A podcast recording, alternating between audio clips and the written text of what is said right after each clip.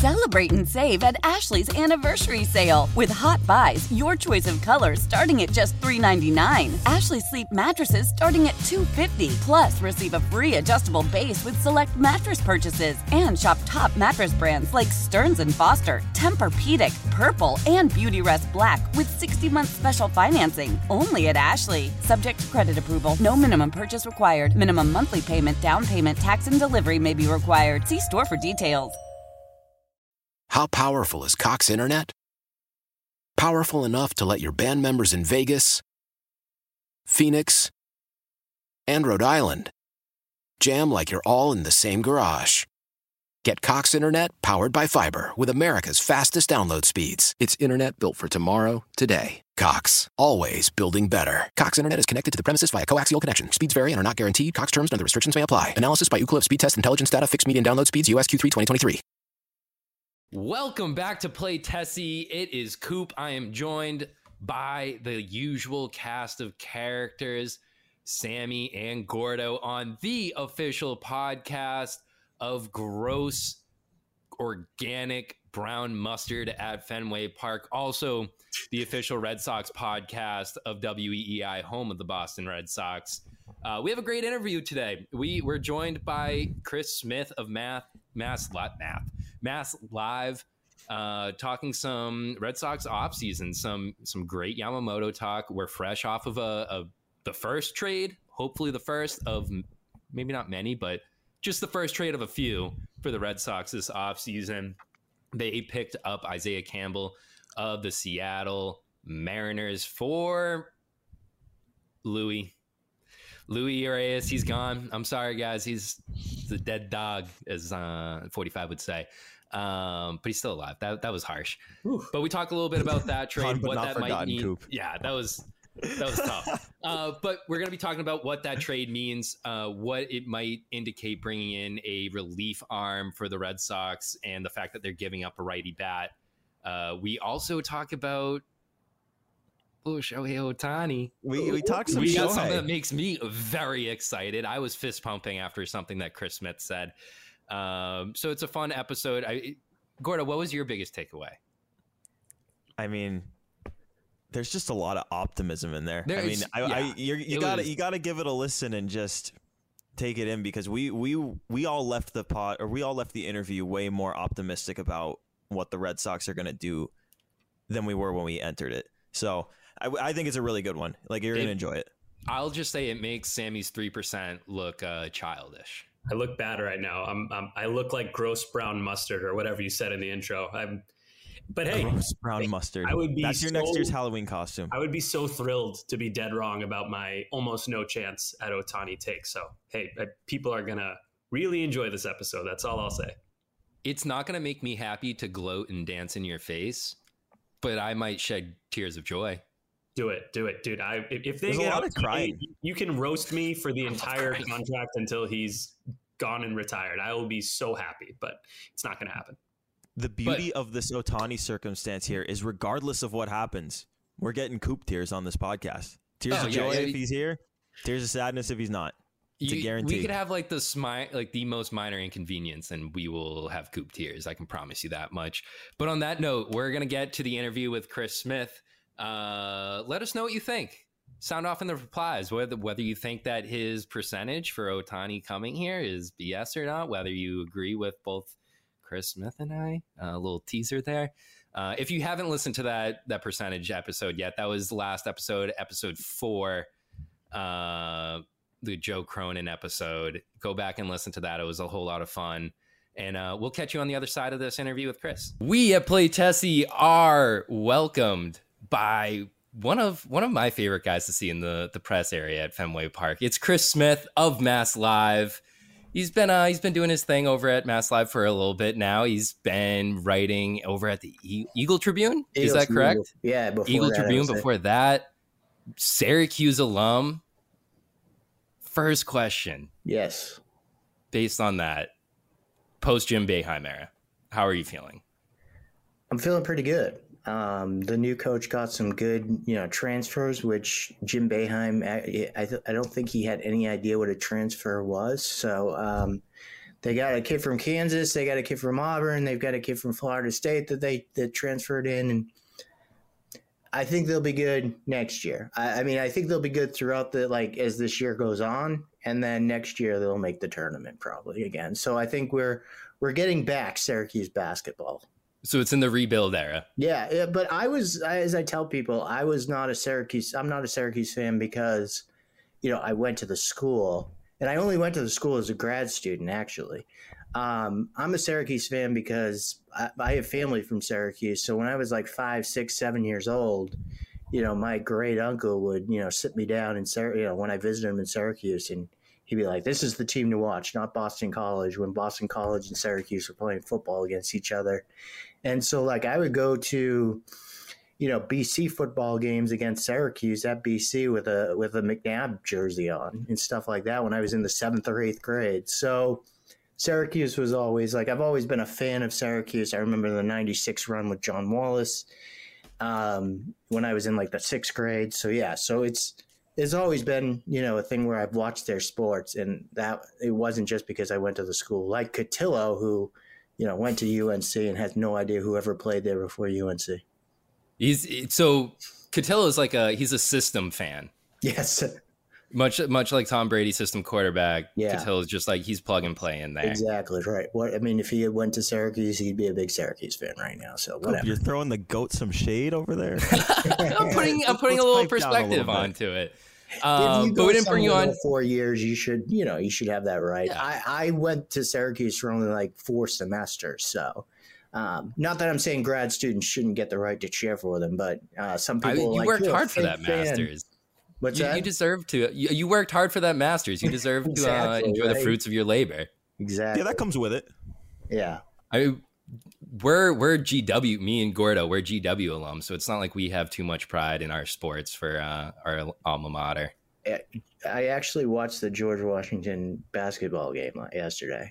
That's I'm proud of you for that. That's tough. what I try to do is like I'm a I, I can't bet on baseball. Obviously, the you know baseball writers aren't technically supposed to bet on baseball. Although I, I have no real you know like I, I, I stink at fantasy baseball and stuff, so it's not like I'd be any good at it anyway. But like college basketball is really the only thing I bet on, and so like I, I get on the ESPN Plus app I start watching games as they go on, and like I'll bet on a game with like sometime in the second in the second half.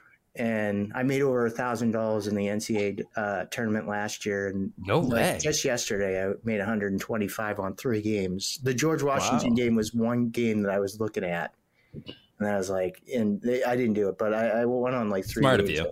What's that? I said smart of you not to bet on GW. So yeah, I was watching it. Gone are the days of the uh, Yuta Watanabe, uh, the glory alum. days of GW. GW alum in the NBA. I, I think he's still one. with the Spurs. No, he's with the Suns now. He he followed yeah. KD over there. Okay, sure. That's GW our, that's our pride showing off its greatness.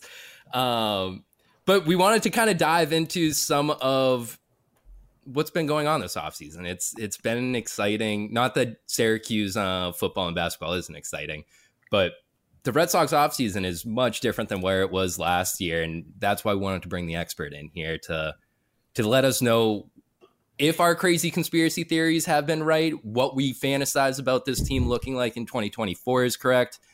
We need sometimes someone to come in and just, you know, stifle a little bit or even let us know that we're on the right trail. Uh, so that's why we have you here today, Chris. Um, and first things first, the Red Sox did something on Friday. They brought in a brand new pitcher, uh, but also let go of someone that a lot of fans weren't sure we're going to be seeing here next year, not Luis Urias. Uh, a right-handed bat at second base. Kind of what the Red Sox have been talking about on the offensive side of the ball rather than the pitching. So it's interesting to see where things break down. I mean, when you heard this trade come out Friday night, where was your head at? Where did you see Craig Breslow taking this team uh, after that? Yeah, I think it's a good deal. Uh, you know, I don't, I don't see, you know, uh, I didn't see a future, uh, you know, for uh, Luis. So it's like, you know, like in in Boston. So I think they got a good, you know, relief pitcher. um, you know, he was actually a relatively high draft pick, right? Like 76th overall. And so, you know, um, you know, I think that they added. It's funny because at the GM meetings, I kept asking him about the bullpen. Craig Breslow, I was like, you know, do you need to add a lefty? Because you know, Brennan Bernardino is, uh, you know, the only left-hander in their bullpen with an ERA under 4.90 last year. so it's like, you know, they, they do need to add a lefty. They do need to have somebody, you know, an additional variety like they did get right now. Um, but he was like, that's not the priority. He just kept telling me, he's like, that's not the priority. He's like, the priority right now is to starting pitching, starting pitching. And then he ends up getting a reliever his first move. Um, you know, I think I, you know, he's got good stuff. He's, you know, his his fastball average is ninety five. Uh, you know, and so uh, it's a good move. I think. You know, they got another bullpen guy, which is always important. So, um, yeah. So I, you know, I think that starting pitching obviously is going to. be I think they're going to be in the market for you know big time guys in starting pitching, and I don't think they're just going to go get one. I think they're going to get go get two or three starters. Um, but this is a nice you know, start to the offseason, I think. And you needed, you need to start improving the pitching. And I think the bullpen needed help as well. I don't think it's just the starting rotation. Although the starting rotation did put a lot of pressure on the bullpen last year. I mean, the bullpen, I think, had, you know, top five in innings thrown, maybe, maybe top two in innings thrown and that's because the starting pitching was so bad. So you know that's inevitably the bullpen's going to you know have worse numbers as the starting you know as the amount of uh, guys get they get taxed more. Yeah. So. But uh, I think overall, the whole starting, uh, the whole pitching staff needed to be get better, and this is a good start.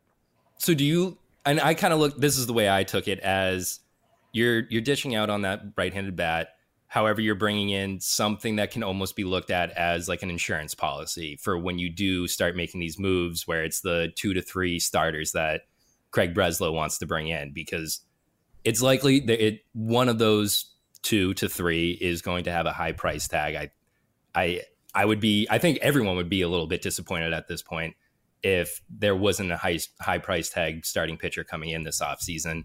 So I'm gonna list out some names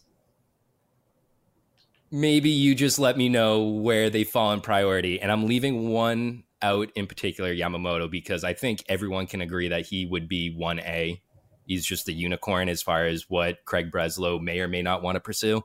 Uh, so we've got Jordan Montgomery, Blake Snell, Aaron Nola, Lucas Giolito, and I'm going to include Brandon Woodruff in that.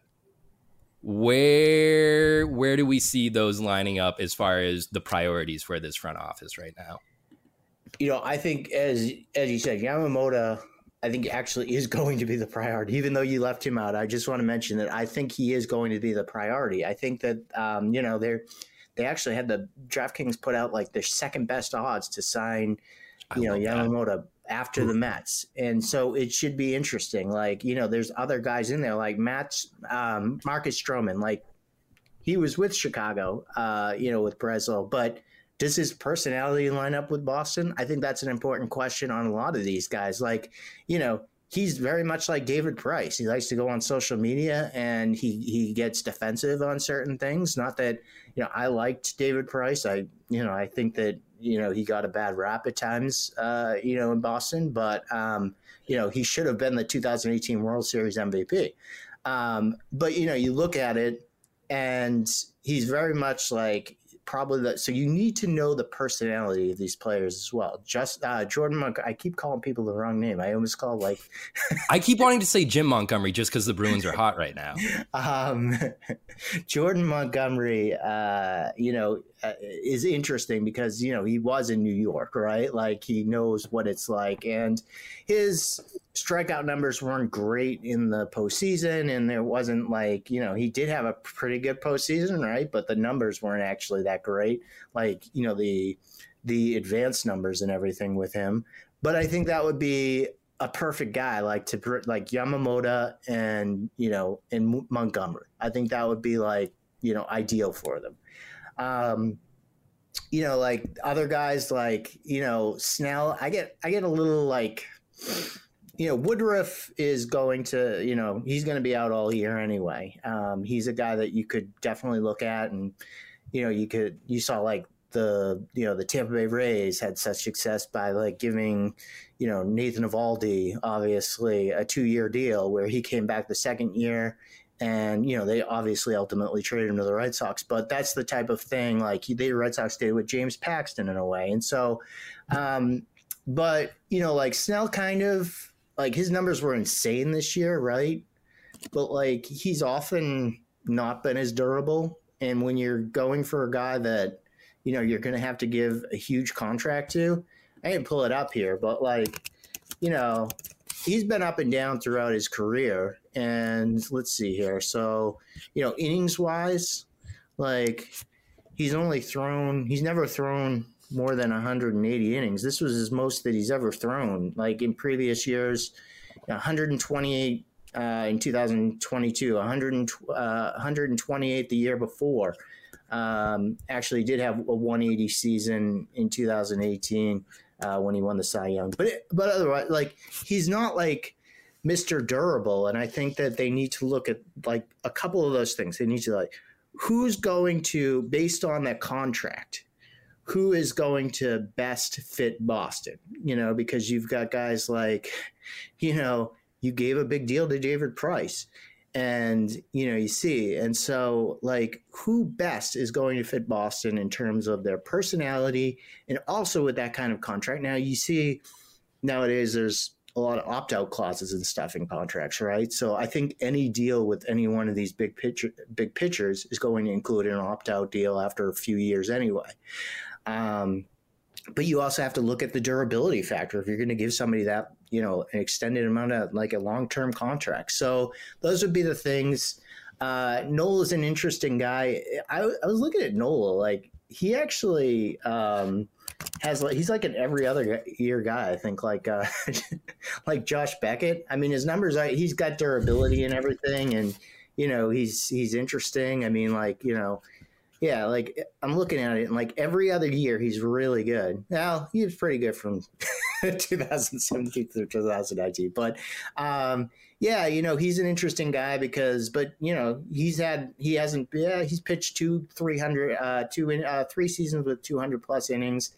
Um, I've always liked him, so yeah, I'd put him in the mix. But um, I wouldn't be surprised with the way things going. Actually, my colleague Sean McAdam when we were like predicting the offseason and everything and how things would go. I think he was the one that said Yamamoto, Ian Montgomery. I would think that that would be a good route for the Red Sox. Call from mom. Answer it. Call silenced. Instacart knows nothing gets between you and the game. That's why they make ordering from your couch easy.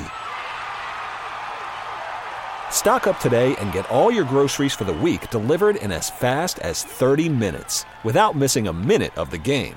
You have 47 new voicemails. Download the app to get free delivery on your first three orders while supplies last. Minimum $10 per order. Additional terms apply. How powerful is Cox Internet? Powerful enough to let your band members in Vegas, Phoenix, and Rhode Island jam like you're all in the same garage. Get Cox Internet powered by fiber with America's fastest download speeds. It's internet built for tomorrow, today. Cox, always building better. Cox Internet is connected to the premises via coaxial connection. Speeds vary and are not guaranteed. Cox terms and other restrictions may apply. Analysis by Ookla Speed Test Intelligence Data. Fixed median download speeds. USQ3 2023. Celebrate and save at Ashley's anniversary sale with hot buys, your choice of colors starting at just $3.99. Ashley Sleep mattresses starting at $2.50. Plus, receive a free adjustable base with select mattress purchases and shop top mattress brands like Stearns and Foster, Tempur-Pedic, Purple, and Beautyrest Black with 60-month special financing only at Ashley. Subject to credit approval. No minimum purchase required. Minimum monthly payment, down payment, tax, and delivery may be required. See store for details. After the end of a good fight, you deserve an ice cold reward. Modelo is the mark of a fighter. You've earned this rich golden lager with a crisp, refreshing taste. Because you know the bigger the fight, the better the reward. You put in the hours, the energy, the tough labor. You are a fighter, and Modelo is your reward. Modelo, the mark of a fighter. Drink responsibly. Beer imported by Crown Port Chicago, Illinois.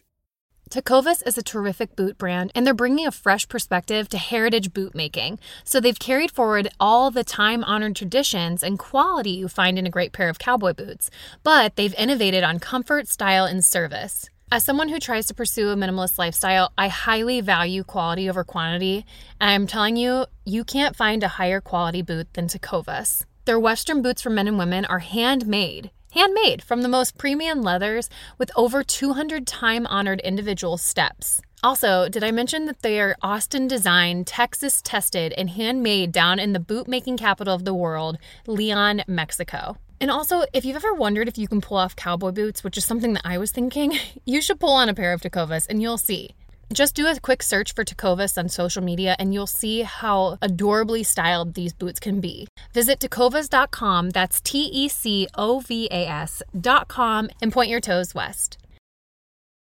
Old Man Winter here. If I had it my way, it would stay winter all year long. Short days, wind chill, black ice, and a good polar vortex. Oh, heaven! Wait, is it getting warm in here? Your cold snap is over, Old Man Winter. Spring has arrived. Spring. Spring is here, which means it's the perfect time to get away in the Hyundai you've always wanted. Visit the Hyundai Getaway Sales Event, where you can get great deals on all of our award-winning Hyundai models, like the tech-filled Tucson and Kona, as well as the spacious Palisade. Enjoy wherever you go with the peace of mind that comes with America's best warranty and three years or 36,000 miles of complimentary maintenance. But hurry in, these deals won't last. Add more joy to your journey at the Hyundai Getaway Sales Event. Now get 0% APR or up to 1500 bonus cash on the Hyundai Tucson. Now, during the Hyundai Getaway Sales Event. Offers end soon. Call 562 314 4603 for details. I'm a fan of that one-two punch. I, I, I don't I don't see how anyone couldn't be, especially with the fact that I mean the narrative of Jordan Montgomery going from the Yankees to the Rangers, winding up with the Red Sox. I, I think everyone loves that whole that whole transition of Yankee to Red Sox and exceeding. Um, so you kind of brought up a kind of an interesting thing where you are pretty confident in Yamamoto, and I think Sammy has a little bit of a question on that. Yeah, I got a Yamamoto question. So a lot of the projections have him earning, you know, low 200s. I think the highest I've seen is 230. But we on this show have hypothesized that with the bidding war and everything, it could get higher than that. Is there a ballpark that you see him landing in dollars wise? So Jeff Passan, who's obviously locked in on all this stuff, actually compared on his, you know, ESPN Plus article, subscriber only, like he could match the two biggest deals of, you know, of any starting pitcher who's ever gotten, which is, you know, Stephen Strasburg and Gerrit Cole. Um, and so you're right. Like it's go there's going to be a lot of bidding on this guy. Big market teams, you know, there's going to be a lot of big market teams in on them. And so the price could go more than you would like. And I think that one thing that you know teams have done is like they've set valuations even even the dodgers right with i think gerrit cole they did that was they set like a valuation like i'm not going to go over this number he's really good, but I'm not going to go over this number. And I think that you know we might see that with with Craig Breslow is is that you know you just can't you know he, he has never pitched a game in the major leagues. I mean, you know, you're giving a lot of money to a guy that you. Re- I mean, obviously, he probably will be a very good, you know, star pitcher in the league, but you just don't know. And so, um, you know, I think, you know, you you have to set some limit um, you know, like the Dodgers did with Cole, even though they probably should have given Cole the money. But um, you know, mm-hmm. like you you have to set some limit, especially with a guy that is never pitched in the majors. You you know, there's there's some uncertainty. I mean, look at Daisuke had this reputation. He only had really two good years, and so. Um, you know, I, I, think that there needs to be some uh, marker on, on how much you go pat, on how much you go to. So, so do you think so? It, Uh, is there a lesson learned? Do you think from past examples? Like, are, is John Henry still skittish about you know Pablo Sandoval contracts, Kyle Crawford contracts?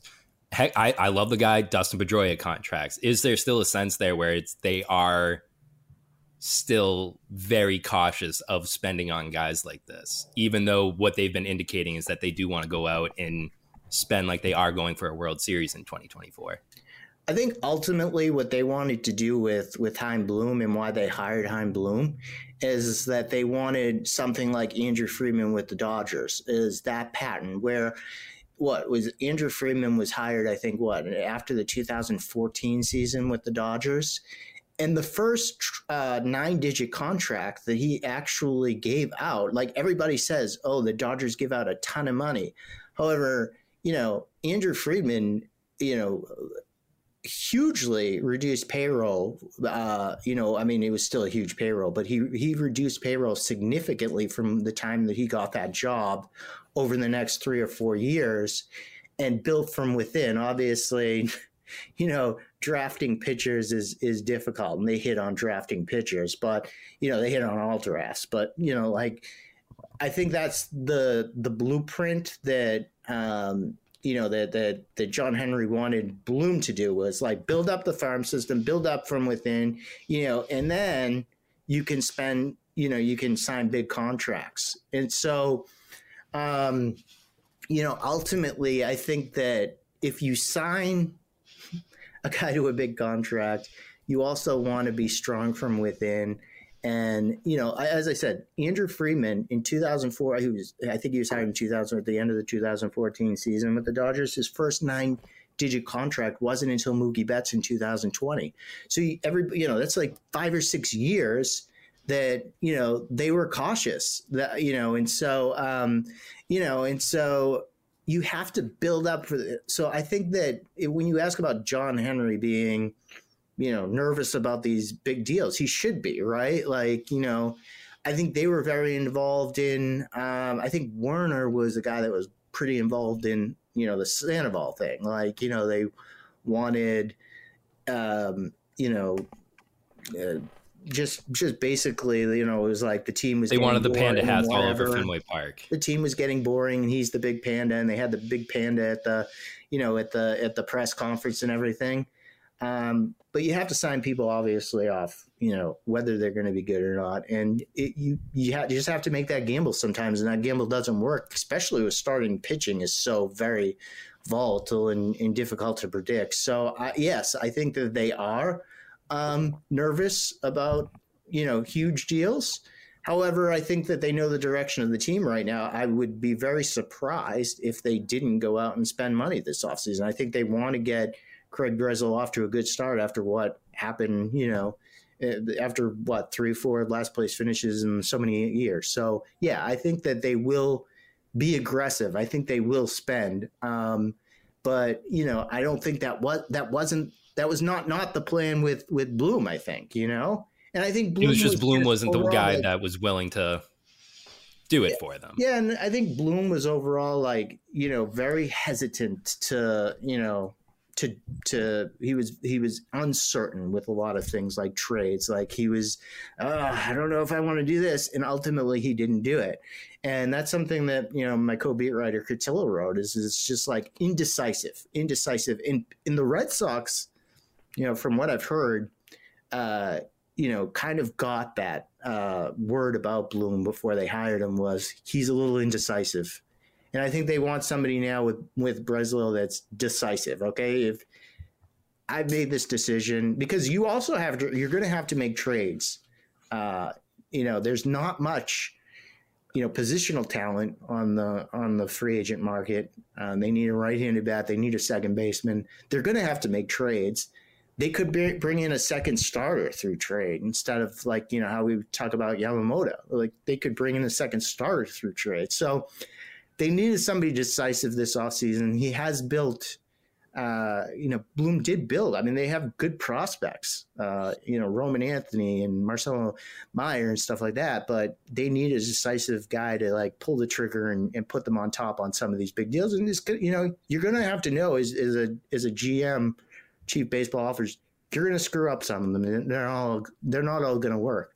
But ultimately, what the Dodgers have done is they've you know, built so much from within and, and such a strong core that, you know, they have, if, if some deals don't work, you know, you're still good. So I got one more Yamamoto question because I'm a little bit obsessed with this guy. Then we can move on. He's got an interesting frame for a starting pitcher. 5'10, 175 pounds, not your, you know, usual horse kind of starting pitcher build like Aaron Nola, 6'2, 210. He's also not throwing like Marcus Stroman, who's kind of a finesse guy. He's throwing gas. How much does that factor into the decision to give him big money for the Red Sox? I haven't read it yet, but I think Alex Speier just wrote an article a couple days ago about like how a lot of these guys, these starting pitchers, are smaller guys, and actually it was something that you know Craig Breslow was asked about at, at the GM meetings was like you know his reluctance on smaller guys and stuff like that, and he, he doesn't seem reluctant. However, you know you look at obviously the best pitching pitcher on this free agent market is Ohtani, right? Like, even though he's not going to pitch next year, he's the best pitcher. And uh, he's huge, right? And he's even jacked. And, you know, he's had two elbow surgeries in the last so many years. So it's difficult per, to predict. Like, you know, Pedro Martinez lasted so long, you know, with what he was doing, throwing gas, and you know he was a short guy, and and you know somebody that Tommy Lasorda never thought would you know be able to hold up, and so that's why he hates Tommy Lasorda. So, so anyway, um, you know, ultimately, I think that. Um, you know, it's it's difficult to predict even if they're a big guy, right? Like nowadays, just because of how much, how fast, how hard they throw. Uh, everybody's throwing hard. A lot of pitchers. I mean, there are finesse pitchers, obviously, but a lot of guys are throwing real gas right now. And so, you know, that's the difference between also like, you know, 10, 20 years ago, why you're seeing so many Tommy John surgeries is that they're throwing harder than ever and they're throwing, you know, better stuff than ever with spin rate and all that. And so, um, you know, and that has an effect on the arm. So, you know, ultimately, you're going to have to make a decision. I don't like the fact that some of these guys are shorter. I shouldn't be prejudiced against short guys because I'm only five six myself, but it is a factor, right? Like you have to think about it. But also, you look at it with Ohtani, and you know he's he's a huge guy, and he's had two elbows issues in the last you know six years or five years. So, you know, I think you're just taking a chance with anybody, and that the short thing is you know, if he ha- you, I think you ultimately have to plan, right? That they're going to have a Tommy John surgery at some point. It's actually wicked funny, like that championship game in Japan that that uh, Yamamoto threw. He had like what, like 130, 140 pitches. I was like, calm oh. down here. He's you know, an MLB team is. It, it's great to compete for your team in the moment, but that's like, you got another season. What's that? I said it's great to compete in the moment for the NPB, but it's like, hey, let's let's focus on the we MLB. Need you, we need to do that. We need you 100 pitches a night for the Sox. They're not going to be doing that that stuff in the MLB. Let's go here, um, you know. And so, uh, you know, it's interesting, but like, you know, we'll see. Oh my God, you're getting my hopes up, man. I thought you were going to say, oh, you know, well, it's a factor. It might deter them. No, oh God. No, well, Cotillo is always like, Cotillo's like, I really think Vegas knows stuff. And, you know, he like, he's all about that. Like Vegas does have a little knowledge about this stuff, and you know, they, they do pay for the whole analytics thing. So I, I, yeah. I, guess that's it's just the way that people. I, I when we talked about it on Friday, the way that the local market approaches Ohtani compared to Yamamoto, it, that's what throws me off so much because I feel like they're not the same, but they are so close. In like, I mean, like of course Yamamoto doesn't have the two way thing, but he's being called just as, if not better, a pitcher and I like I I'm told to be cautious about Ohtani, yet I'm told to kind of be like, oh well, Yamamoto's a real thing, and it's just it makes me so conflicted on that. I mean, you're yeah, ultimately like... getting if you sign Ohtani, then you, you know you, you're getting you know, if one of the things fails, you're getting the other. I mean, you know, go look at Baseball Savant, like Ohtani's page, like, you know, like the red areas. it's like he's in the 98th, uh, 99th and 100th percentile in hitting in like every category on that that page and so it's like you know it's nuts like and he's also a guy that you know has a high walk rate the thing with Ohtani though is with the Red Sox is you know you're you're paying him you you are thinking about the pitching thing and then he's had you know two Tom or one Tommy John one elbow surgery and I don't think anybody has the exact name of the surgery that he had this past September um, However, you know, you're looking at that, but you're also looking at like a situation that's difficult because he's just going to be a DH. He's only played 8.2 innings in the outfield in his entire major league career. And you've got, you know, Rafael Devers on a 10 year contract.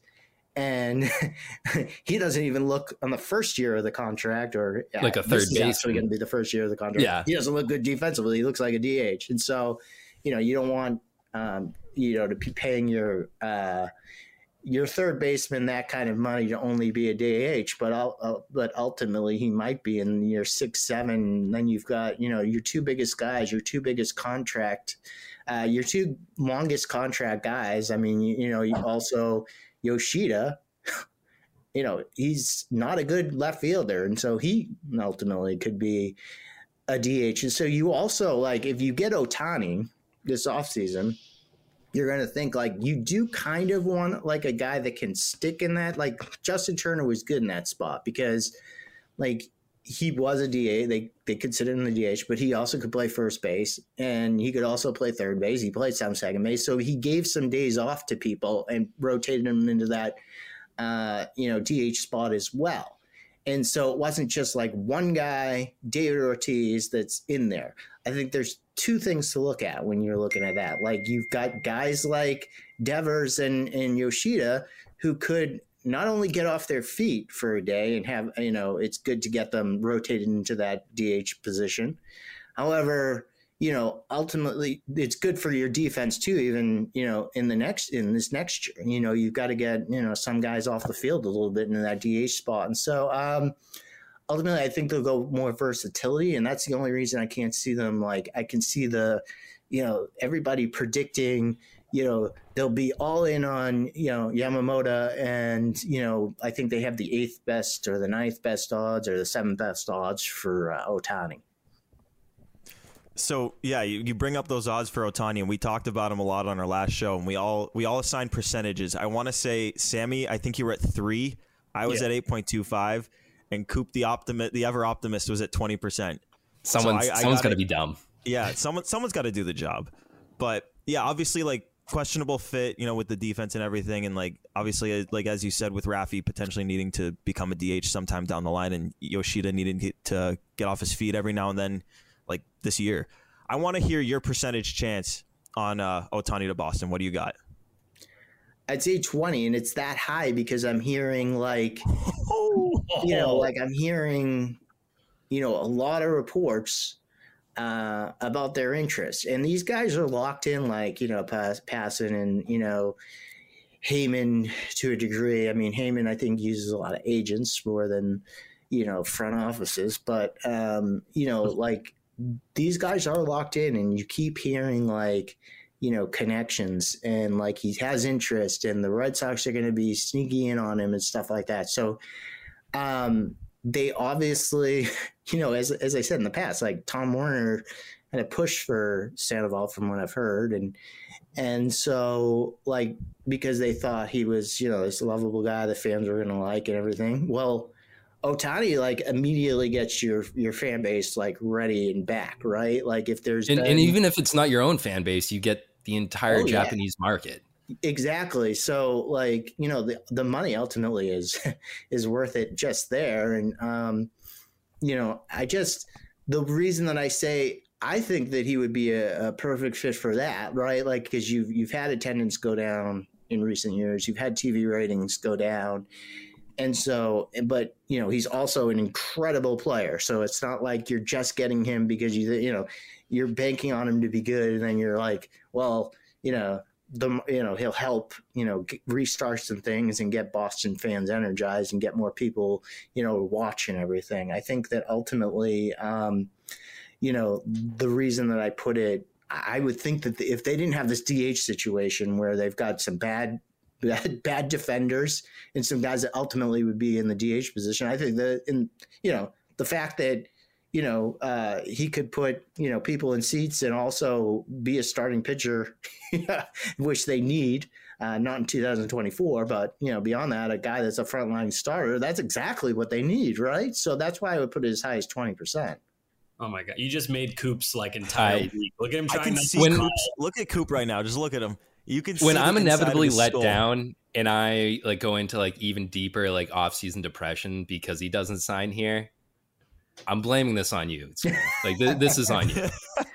Like I, I want it Dodgers, to happen, but I'm also a realist. I think the Dodgers are, you know, like it's it's interesting. Like they didn't even they didn't offer. It's unbelievable that JD Martinez could still be, you know, offered a qualifying offer after you know so many years or whatever. People haven't given him a call, but um, they didn't offer JD Martinez a qualifying offer. And, you know, you look at it, and JD Martinez would have probably, it, it, was a decent chance JD Martinez would have taken that.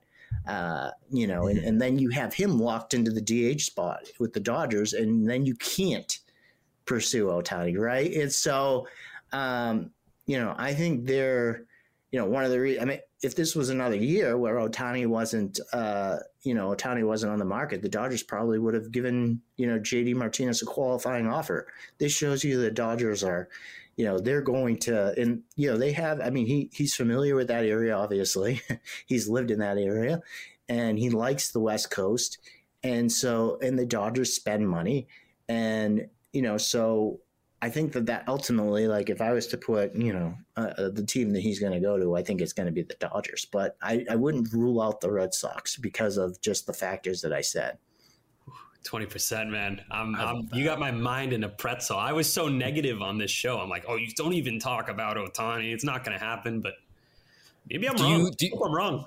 How much? How much did the billboards on 93 on Friday afternoon factor into that? I don't know if you caught that, that, at all. What were the billboards? I was driving home from a midday after Gresh and Fauria, and uh, on 93 uh, going south, they had two of them. One right by, um, I believe it's the the food bank, and then one right out uh, after you get outside the uh, the tunnel.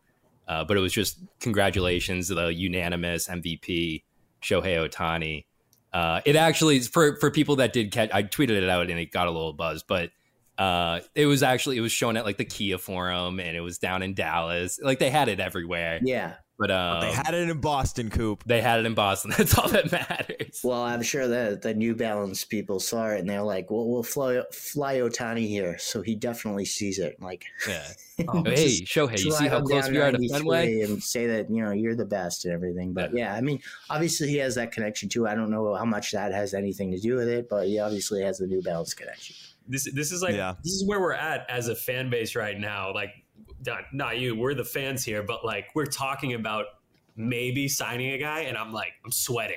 This is so like, we, are starved for excitement. We haven't had that aside from the Devers extension. We haven't had a big splash. It feels like in so long. My God. So Smitty, uh, I hope I don't get hurt, but whew, it's firing me up.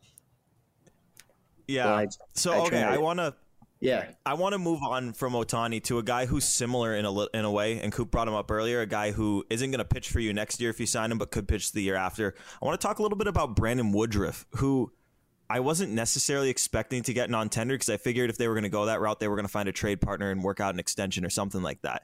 But this is a guy who's on the market right now, and is one of the more interesting free agents to me. I wanted to get your thoughts on that. You know, potentially like what kind of deal do you think he could get? Is he looking at a James Paxton type deal in your eyes, or do you think he's going to try to cash in as, as good as he can this offseason?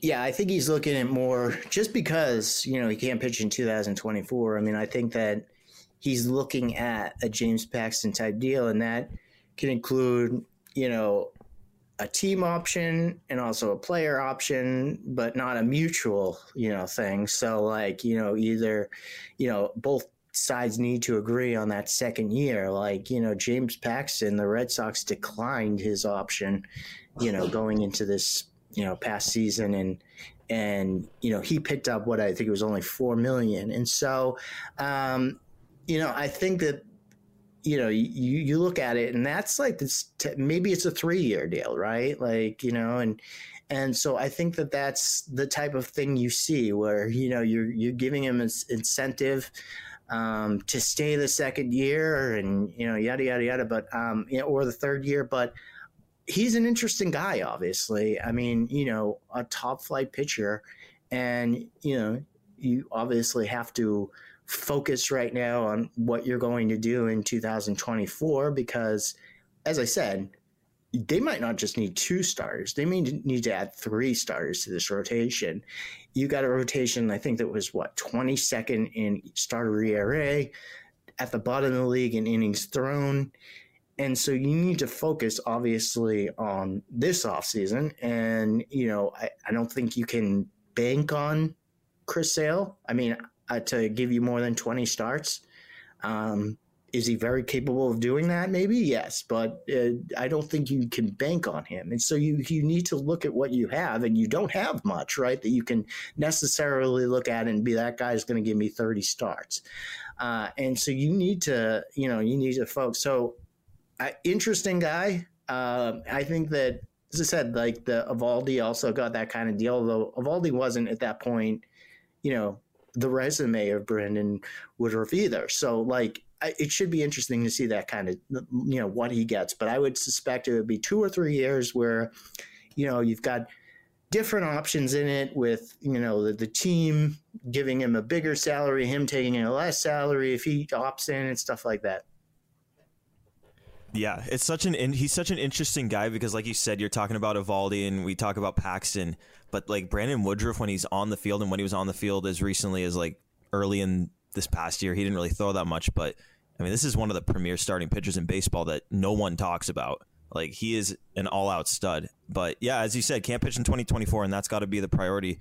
That's just the position they've put themselves in. It is interesting though. Like you know, you look at it and like Noah Syndergaard, like he never recovered from like the Tommy John surgery. And then some guys like, you know, go out there and they throw harder. I mean, like, you know, Kutter Crawford is a better pitcher post. He was a good pitcher actually in the minor leagues, you know, before that, but you know, better pitcher. There's guys that, you know, come back from that and they're better pitchers after Tommy John. And then there's you've seen a trend recently where there's been some big names like Noah Syndergaard who have been unable to come back after that. Like and you know, have the same velocity or uh, several things. And so uh, Jay Groome was that, even though it was the minor leagues, right? Like his stuff completely fell off as what number 11 pick or whatever for the Red Sox. And he was throwing like 96, 97, you know, consistently 95 with, you know, um, just a wipeout curveball. And then when he came back from the Tommy John surgery, he didn't have the velocity and he didn't have the curveball. The curveball wasn't that good anymore. And so, um, you know, you have to take those things in, into factors too when you're talking about, you know, injured guys. Changing up the topic a little bit, going, we're, we're bumping back from pitching to, to hitting, pitching to hitting. Um, and one of the things that we just talked about was the issue of DH and the fact that you know if you sign Shohei Ohtani, he's going to be DHing a predominant amount of time, which then kind of messes up a lot of what the Red Sox did with both the outfield and the second base shortstop position this past season because so much of it was utility DH. Uh, going into next season, who do you see as getting the predominant amount of time at the DH slot? And of course, this is dependent on you know who they bring in as a second baseman. If they bring in someone as an everyday second baseman, if they re-sign Adam Duvall or if they re-sign Justin Turner, all those things considered, who do you see as the every not everyday starting baseman, but or for DH, uh, who is going to be in that slot the most next season? I think it's somebody that's not on the roster right now. I mean, you know, Justin Turner, obviously has very much interest in coming back. He, you know, he's stuck around here. He's candlepin bowling in the, you know, in Boston. He really likes the city, and so, um, you know, and so I think that, you know, you look at him, and as I said, he's a guy that can play, but he is getting older, obviously now, and you know, and and but he is a, pl- a guy that can play, you know, right-handed bat at first base. You know, give give Triston a couple days off at, at times, and you know, and, and, get some people off their feet and rotate into that DH spot. But there's a lot of guys on the, you know, on the market, on the free agent market that can do that, and I think that that's ultimately when when we talk about like, you know, like somebody asked Craig Breslow about you know having one DH or rotating guys rotating through that spot. And I think ultimately what you want to do is get a guy that's like Justin Turner that's going to be able to you know play the play you know some you know, preferably with this team, like play outfield, right? Like, and, and, you know, right handed bat, play outfield and stuff, and, and give other people that, you know, DH spot occasionally. Um, I look at, you know, uh, uh, Rhys Hoskins, um, you know, is somebody that, you know, is, is ultimately a, a guy that, you know, they could go out and get. He would be at, you know the top of my list. Actually, I'm looking at like, you know, some of his stuff. I mean, he was, you know, he's a good. He's you know he fits that kind of mold of you know, uh, 81st percentile in 2022 of you know like chase percentage and 80th percentile percentile and walk percentage when he played. Obviously, he's coming off the ACL. He didn't have, play this year. Um, he's a guy that like I think would be perfect. Like you know, he can play some first base, he can play some you know outfield. Um, so you've you know you've got the ability to give you know Triston some days off there, and stuff like that. Um, Jorge Soler is you know an interesting guy. I mean, like you know, Sammy's favorite. That's my like. Sammy loves him some Soler. Big fan of Soler. He's going to you know like his expected slugging percentage. Uh, I'm looking at right now, 95th among all major leaguers in expected slugging percentage and weighted on base percentage. Uh, you know, uh, 376. So in the 94th percent on both of those. He's a guy that you know fits that mold of what they're doing with the offense and that you know he he is going to strike out a bit, but he's going to walk a ton and if you know ultimately if you're going to get a guy that's got a high strikeout rate, you want a guy that also has a high walk rate. And so they've actually been doing pretty good in you know getting guys that are lower strikeout rates and high walk rates, but you know with that guy you're going to have to accept the strikeouts, but you know he's got the power uh, sensational power. He can play some outfield for you. He's not a great defender, but you know he can play outfield, and so um, you know, and they can rotate other people into that spot. So I look at those two guys as like, you know, if as I said, the the the um, positional uh, talent is not really there on the free agent market, but those are two guys. And then I look at trades, you know, like what can you do? And then I also consider Turner coming back because, you know, we saw what he can do. And you know, both the impact that he can have with the bat, um, getting on base, and also, you know, what he can do in the clubhouse. So, and that that shouldn't go unnoticed. That is obviously not in, you know, analytics, but it is important for the team. Yeah, and, and related to uh, to the offense in the outfield, we saw Wilyer Abreu last year break onto the scene, and I'm just curious about your thoughts there. Like he he wasn't the top prospect. I want to know why you think he wasn't the top prospect, and uh, do you see him differently now than you saw than you do you see him differently now than you saw him before he made his debut? And do you think he has a shot to start next year? I always thought he was going to be a a decent player at least because of the walk rate, right? Like he strikes out a lot, but he was one of only five guys in affiliated affiliated ball uh, in the minors um, in 2022 to walk 100, 100 or more times, and you know, he had the second most walks out of any guy in 2022. Now, the walk rate was again there in 2023 in the minors, but you know, the walk numbers weren't as high just because he didn't, you know, he had he had an injury and stuff like that, so he didn't play as much, you know, for Worcester this past year. But I looked at that guy as somebody like, you know, it's difficult to rate to rate prospects, right? Like, you know, you look at I, am sure if you go back to Baseball America and you know Sox prospects rankings of the top Red Sox prospects over the last ten years, you're going to see a lot of guys in that top spot that ultimately didn't pan out, like the the Blake Swiharts of the world and Henry Owen. So, it, you know, like if you've got a guy like him that you know ultimately works at bats, grinds out at bats, and walks at a high rate like that, it also has some power um, you can see that like why didn't that guy, I actually asked that question to me. I'm like, why was he in the 20th? Eh, you know, like I don't know really where he was in terms of rankings. I he might have slipped up to the 16, 17, 18 area, but I think he was mostly in the 20s throughout his minor league career. Like even with Houston, I think you're right. Like, how did a guy not get in the top 10 when he's you know when he can do when he can hit for power and walk that much? And so just some players are overlooked. I think he was ranked below Valdez in that trade too. I think it was Abreu was 28 or 29. Right. And then Valdez yeah, you was know what? It's interesting. Red Sox stats obviously knows his stuff on Twitter, and he actually early on in the year when Valdez came up, he was like, Abreu's the better player of the two, and so he um, was on that. I yeah. remember that tweet. Red Sox stats doesn't miss. so he was right. Everybody else was wrong. Nah, I, I feel like that's she. how I don't know. It could be a she or a he. I've heard it's a he, but it could be a she. Really? Oh, I like I the le- the less I know, I think the better. I like the enigma that is Red Sox. Stats. I, I think it makes him, it. He loves how I bring him up on every podcast, though. He like tweets to me. He's like, ah, "I just yeah, say my name or whatever." no, he doesn't. How you stay relevant. Love the flexibility of working in all sorts of places. Well, working on the go seamlessly requires a strong network like T-Mobile. We have America's largest 5G network, so whether you're on a video call at the park or uploading large files at the coffee shop, we have the 5G speed you need. Whatever takes you on the go, T-Mobile's got you covered. Find out more at T-Mobile.com slash network today. Coverage not available in some areas. See 5G device coverage and access details at T-Mobile.com. As we turn the corner into the new year, a lot of people are looking to get healthier. That includes Hero Bread who have just launched their new recipe using heart healthy olive oil.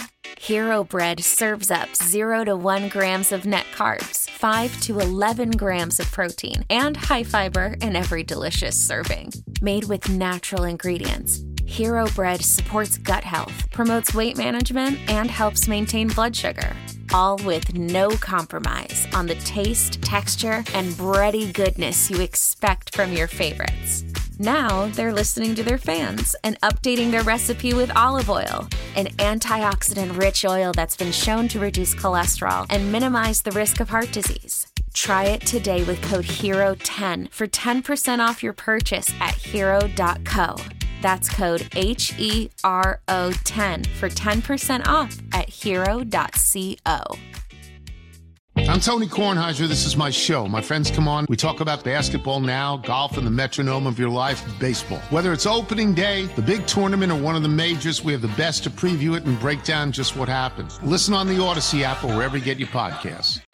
I know he did. He did say that a couple of years ago. I don't know if he said that recently, but I end up actually bringing up his name frequently in, in podcasts for some reason because I do value his tweets. he does a good job. Good, good stuff.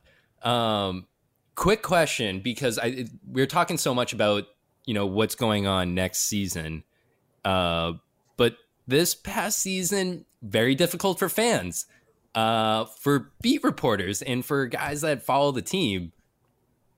I'm imagining it was so much more difficult, um, and I say that knowing like being in and around the park.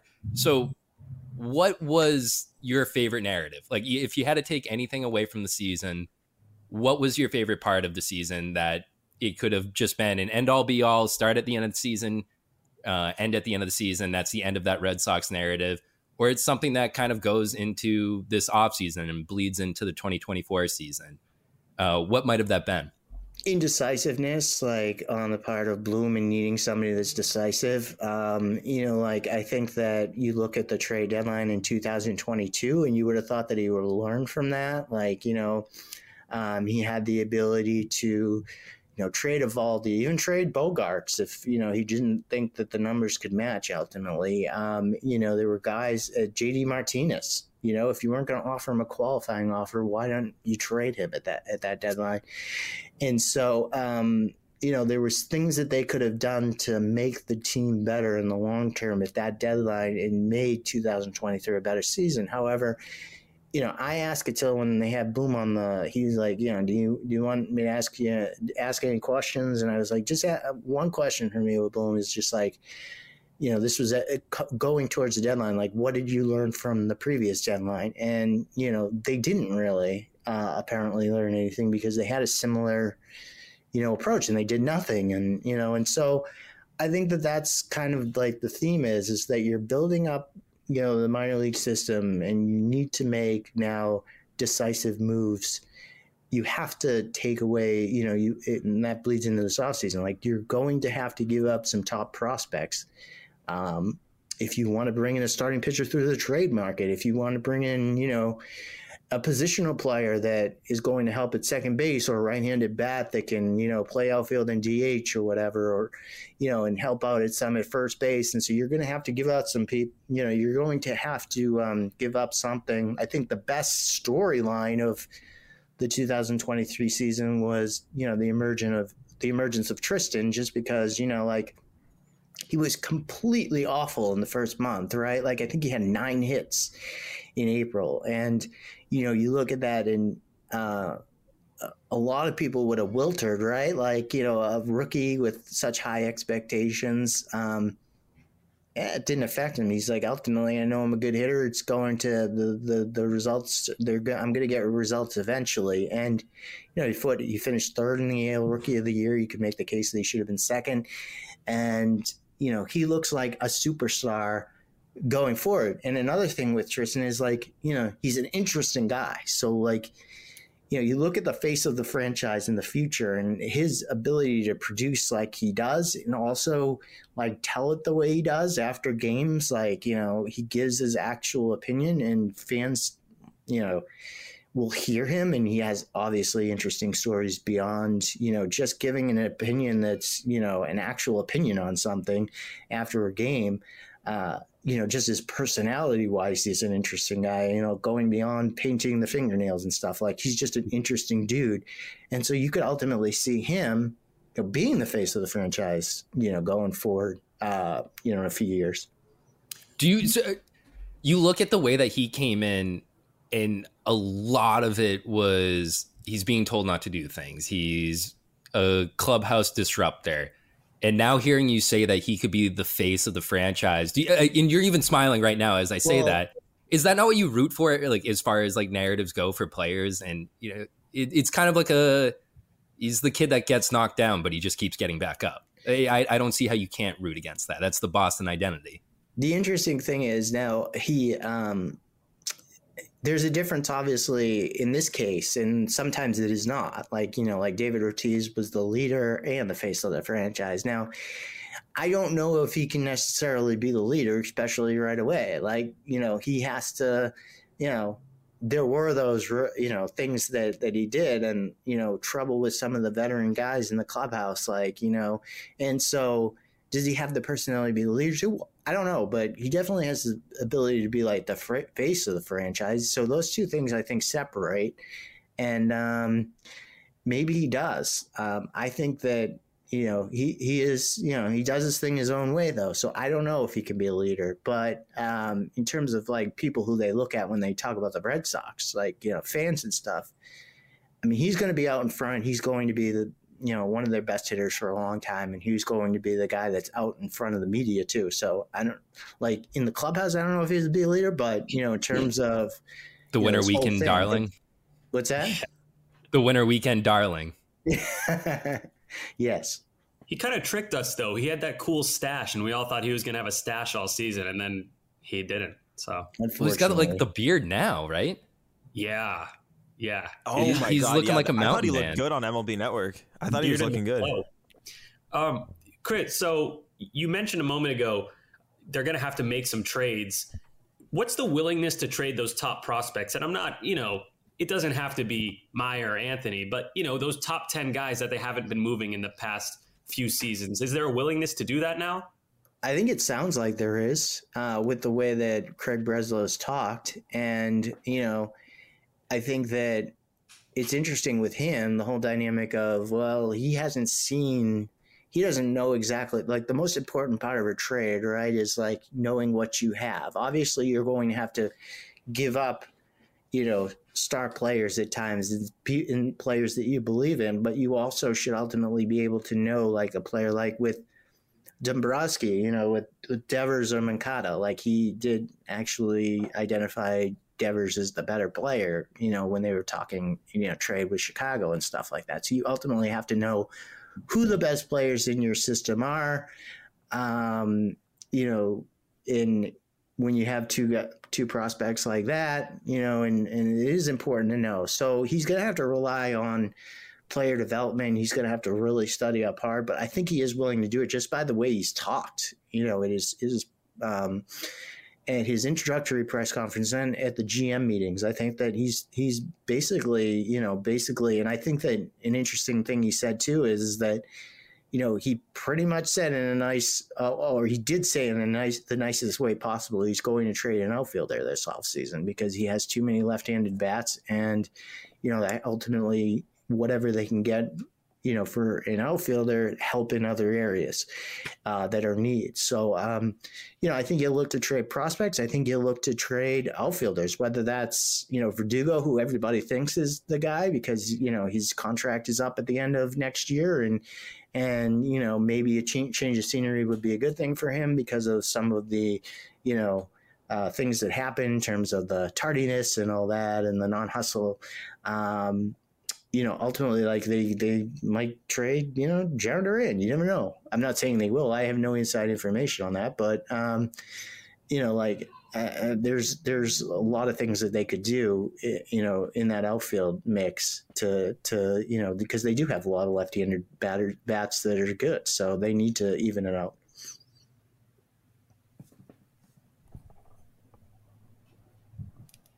And I think like I that that kind of wraps up all of our questions. I don't know if you guys have any final. I mean, like that. We covered just about everything this off season, so I appreciate it, Chris. That was everything yeah, I, I wanted. To, got off to a slow start, but I feel I finished strong. No, yeah. that was that was strong from the the jump. Um, so, to recap, we got good, decent chance at Ohtani, decent twenty percent Moto. Might actually finally trade some of these top prospects. My God, you'd be like, I wouldn't trade though. I if I was them, I wouldn't trade. I think the best prospect is Anthony. Yeah. I would trade Marcelo. And I'm not like with what Rob Bradford wrote, like the whole injury thing, like, you know, um, his numbers ultimately were not there at Portland for an extended period of time, but the injury did happen in Greenville. And so you have to take that into account. I would like to see, you know, extended time where his shoulder is fine and that he's, you know, good to go uh, and that you know he's normal. And i think that you know normal in terms of like you know no injuries and just him and what he can do. I, i'm not saying he's not going to be a, a great player. To actually only fall down to 15th in you know prospect rankings after not having the greatest of years, especially at Double A Portland, when some of those other guys in that draft made it to the majors, right? Like, um, you know, that shows you that they are high on him. That that you know he is high thought of around the league. But I think that Anthony's just Roman Anthony's just such an interesting guy because just of the like you know, I mean, 19 and he was in you know the way that he finished up in double a like in 19 he was in you know uh, you know 14 15 16 months before he was playing you know high school baseball and he finished it up at double a that strong and the ability to walk and everything. He did have some strikeout issues at times, especially against left-handers, but I think he's the best prospect in the system. Yeah, so you, do you think at that age is just you don't see that too often. I believe he was like one of the youngest guys in Double A for a while, maybe not the youngest, but close to it. I think and it was then, like Jackson Holliday and then him. Yeah, and the I knock on say. the knock on Roman Anthony was oh, he's not hitting lefties very well. But then the last month or so of the season, he starts heating up against them. It's like it's hard to find a hole in this kid's uh, his resume right now. Yeah, well, so, that's like you talk about Marcelo and the age difference between Double A and you know him. I think it was like three and a half years, like the median median age of you know Double A pitch. So if you're not injured and you're also playing against significantly, you know, uh, those two things are factors, right? Like, and so um, I think he'll be I still think he's, you know, can be the real deal, good defender.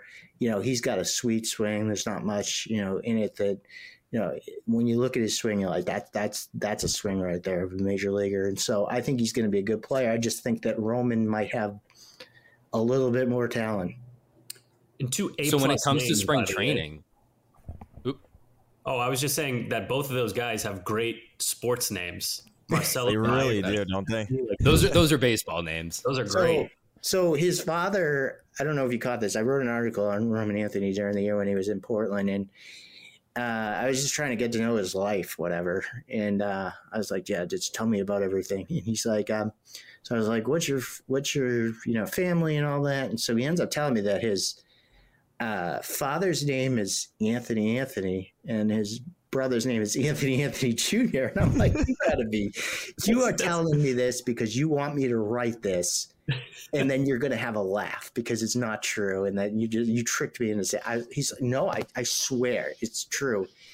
And I looked up in records and everything, and he they are Anthony. Does he go by like Tony Anthony records? Yeah, well, somebody one of I think one of them goes by Anthony Anthony, and the other one does do Tony. I think the younger one might do Tony, but um, yeah, Anthony Anthony's that that's just their names. Anthony. That's Anthony. a wild move by a parent. That's literally a uh, that's a bit from Curb Your Enthusiasm. There's one. There was uh, Richard Lewis had an uncle named Lewis Lewis, and that was the whole joke. They're all making fun. Of. That's that's unbelievable. I mean, he's his parents are. I think his mother is like a doctor or something. Like they're.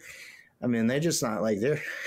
Anthony Anthony. My family and their sister is going to grad school uh, to go to med school. I think in in um, so incredibly smart and like successful family. Yes, so they were just like you know That's not they, they actually like they just didn't like they you know I'm sure that they could think of creative names and they just thought well Anthony Anthony we'll just name him after his father. I love that. Anthony And it's just kind of like, hey, if the kid doesn't like it, he can figure it out later on in life. yeah. Well, that's why, I- like with uh, with Cooper, my my son. I was just about to. Yep. He's got the name Cooper. However, his his middle name is James, so he could always go with CJ if he doesn't like Cooper. But Uh, I don't know how you couldn't like Cooper. So there you go. Cooper, hey, I unbiased here. I think Coop Yeah. is one of the best names to have. So it's a a plus to you and your wife on that. Well, thank you. It took a little like she actually was the one that initially brought up the name when we were having our first child before we knew our first child was a, a girl. So we were talking about both, both boys and girls' names. So the second time when we knew we were having a boy, I brought up. I was like, "Oh, you you mentioned Cooper," and she's like, "Ah, it's all right. I don't know. Let's think of some other names." And we couldn't think of any other names. And so I don't know if you know this, but yeah, like Cooper Kupp was in the was uh, it, we were watching the Super Bowl, and um, you know, I was like, if Cooper Kupp scores a touchdown, how about we can't agree on any name? If Cooper Kupp scores a touchdown, you got to go with Cooper. And she's like, no, but if he wins the MVP, I'll go with Cooper. And he won the MVP, so there you go. Wow. Yep. I remember you tweeting that out. And I was like, this, this is the best thing to happen for the Cooper brand. That's Yeah. destiny right there. So is he is he a lefty yet? Or are we making sure Actually, he's he is be... a lefty. I, he does Okay. everything lefty. He he colors lefty. Um, I'm a lefty. Do, how do? Why did you bring that up? Why did you Well, I was just thinking, are we getting him ready for uh for to be a starting pitcher? I know Oh, we're yeah. talking about starting pitchers for the Sox right now, but maybe Yes. down the road, eighteen years. Unfortunately, with the height thing, you might not make it. But um, I don't. Hey, we were Hey, just we're saying start- small pitchers might be trend. back. yes, We're bucking the Well, trend. This is extremely small. I, I'm five six. Well, my wife's got some height. She's like five four. So we might make. My parents were five five and five feet. That's why they only made five six. So we might make s- to five nine, five ten with Cooper. Okay, put him on the monkey bars. Let him straight, uh, like really just like stretch out those arms. Arm Have the circles, that's wingspan like Pedro. Exactly. Get The the Red Sox outfield is very left-handed heavy, so if you teach him to hit switch, it's a better fit for 2024. true, true. Uh, all right, Chris. Thank you very much. I we appreciate you having you on. Uh, you're welcome on anytime. All right, anytime I'll that you have on- anything to I'll talk about. I know week. that the Mass Live guys, you you've got a text line going on. Is that that we do have a text line going on. Explain that to me a little bit? Am I can I just like fire off random questions to you like at any point? Yeah. Yeah. So I, I guess there is a subscription thing, but like, I guess uh, like Rob Bradford was saying, like, what's the difference between just firing off a question on Twitter and then firing a question off text? However, we have to respond to every question on the text message, whereas you don't respond. I, I don't, I sometimes. We're not paying you on Twitter. We're, we Even are paying you on the emails me. I, I occasionally forget to do it. So yeah, they're paying me to respond to these people, so I have to do it. That's a that's a pretty good system. So I I encourage people to go over there, pick your brain on things because it's going to be a heck of an off season. Uh, Chris, thank you for being our first guest actually on episode Really? five, the Nomar episode Oh, of uh, Play Tessie. So uh, enjoy the rest of your off season. I know that we'll be uh, we'll be bumping into you at points. all right, sounds good. Anytime. Thank you, Chris. Thank you. Thank you, guys. Awesome interview from Chris Smith. We again thank him very much. Go read his stuff over at Mass. We're we're partial to WEEI and Audacy and what we put out, the great articles that Rob writes. But Chris Smith, Chris Cotillo, and uh, Sean McA, which we might be having later on at some point after the holiday. Uh, so more more reason for you to subscribe, to listen to Play Tessie every episode, Monday, Wednesday, Friday. We're in your ears talking about the Sox. So go subscribe. We'll catch you on Wednesday. We will be having a, a Thanksgiving episode talking about what we're thankful for for the Red Sox. And until then, my name is Coop. This has been Sammy and Gordo along with me for the ride. Toodaloo. Why? Why? If you Why? have T-Mobile 5G home internet, you might be hearing this Why? a lot. Why? Every time your internet slows down during the busiest hours. Why? Why? Because your network gives priority to cell phone users. Why? Good question. Why not switch to Cox Internet with two times faster download speeds than T-Mobile 5G home internet during peak hours? Okay. Stop the whys and visit cox.com slash 5G home for details. T-Mobile prioritizes certain T-Mobile phone users over home internet users during times of congestion. Celebrate and save at Ashley's anniversary sale. With Hot Buys, your choice of colors starting at just $3.99. Ashley Sleep mattresses starting at $2.50. Plus, receive a free adjustable base with select mattress purchases. And shop top mattress brands like Stearns & Foster, Tempur-Pedic, Purple, and Beautyrest Black with 60-month special financing. Only at Ashley. Subject to credit approval. No minimum purchase required. Minimum monthly payment, down payment, tax, and delivery may be required. See store for details. The national sales event is on at your Toyota dealer, making now the perfect time to get a great deal on a dependable new car. Like a legendary Camry, built for performance and available with all wheel drive, you can count on your new Camry to get anywhere you need to go. And with available features like heated seats and a multimedia touchscreen, you can stay connected in comfort and style. Or check out an affordable and reliable Corolla with a trim for every lifestyle, from the hip and agile sedan to the sporty hatchback. There's a dependable Corolla built just for you. Plus, both Camrys and Corollas are available in hybrid models, so no matter your style, you can drive efficiently and affordably. And right now, your local Toyota dealer has more vehicles in stock and is making delivery on new vehicles almost every day. So visit your local Toyota dealer and check out amazing national sales event deals on Camrys, Corollas, and more when you visit buyatoyota.com. Offers end April 1st. Toyota, let's go places.